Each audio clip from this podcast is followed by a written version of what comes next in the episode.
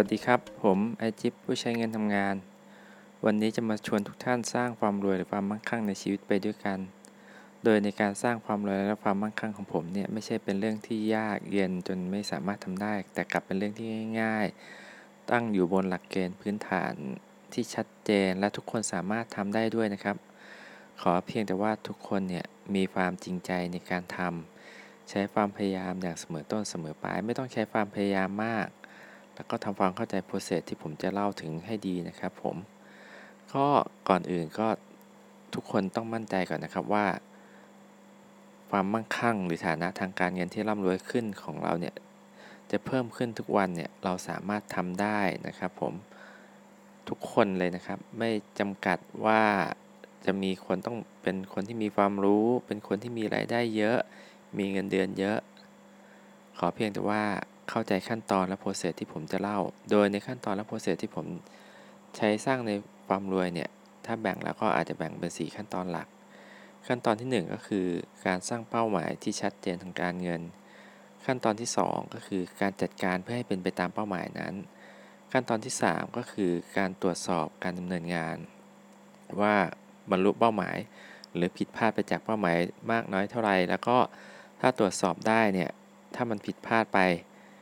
เราก็ควรจะต้องแก้ไขหรือปรับปรุงให้ดีขึ้น ส่วนถ้ามันดีกว่าอยู่แล้วเนี่ยเราก็อาจจะต้องศึกษา เพิ่มเติมว่ามันดีกว่า เพราะอะไรเพื่อจะให้เรียนแบบแล้วก็ปรับปรุงให้ดีดีขึ้นไปอีก ในขั้นตอนการสร้างเป้าหมายหรือขั้นตอนที่1เนี่ยผมมีคำแนะนำเพิ่มเติมนิดนึงก็คือในการตั้งเป้าหมายทางการเงินเนี่ยต้องเข้าใจก่อนว่า ต้องเป็นเป้าหมายที่แท้จริงทำได้ ไม่ใช่เป้าหมายที่ตั้งอยู่บนความเพ้อฝัน หรือ คิดฝันเอาเองไม่ตั้งอยู่บนหลักของความเป็นจริงแล้วก็เป้าหมายเนี่ยถ้าจะให้ประเมินผลในขั้นตอนที่ 3 ได้เนี่ยก็ควรจะมีระยะเวลาที่ชัดเจนนะครับผม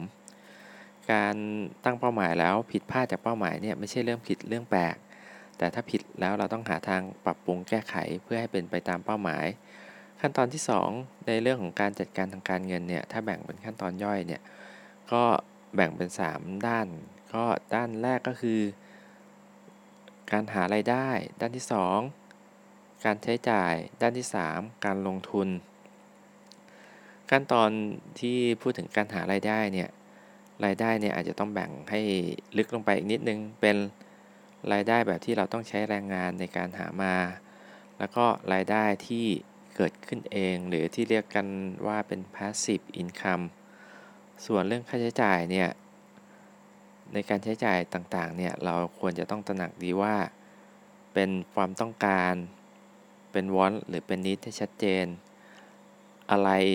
ที่เป็นความต้องการเนี่ยซึ่งไม่ใช่เรื่องจำเป็นเนี่ยให้พยายามลดน้อยให้เยอะที่สุดเท่าที่จะเป็นไปได้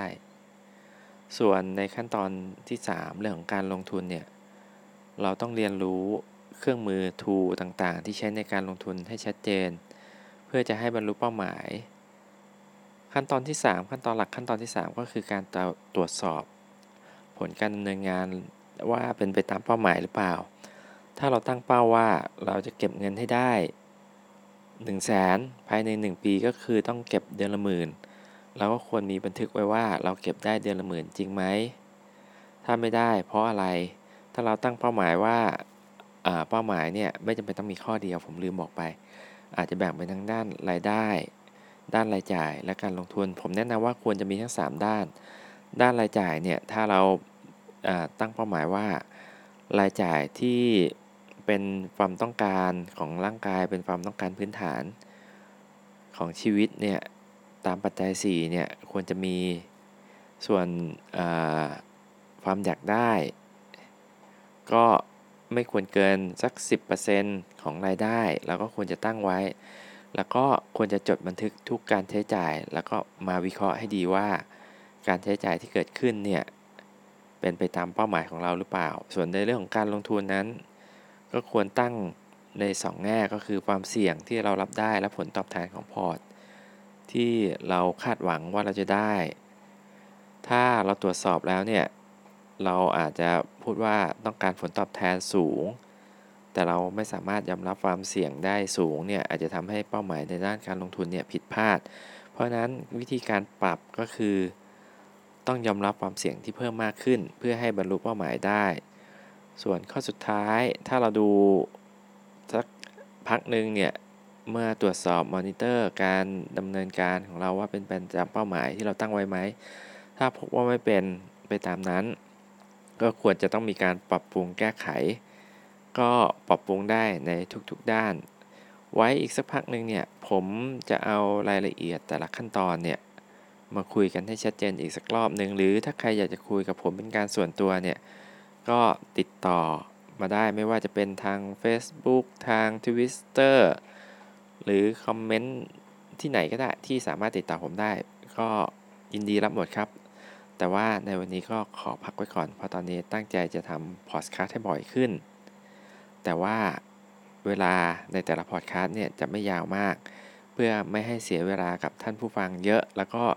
ให้ผู้ฟังเนี่ยมีสมาธิจดจ่อได้อย่างเหมาะสม อย่าลืมนะครับ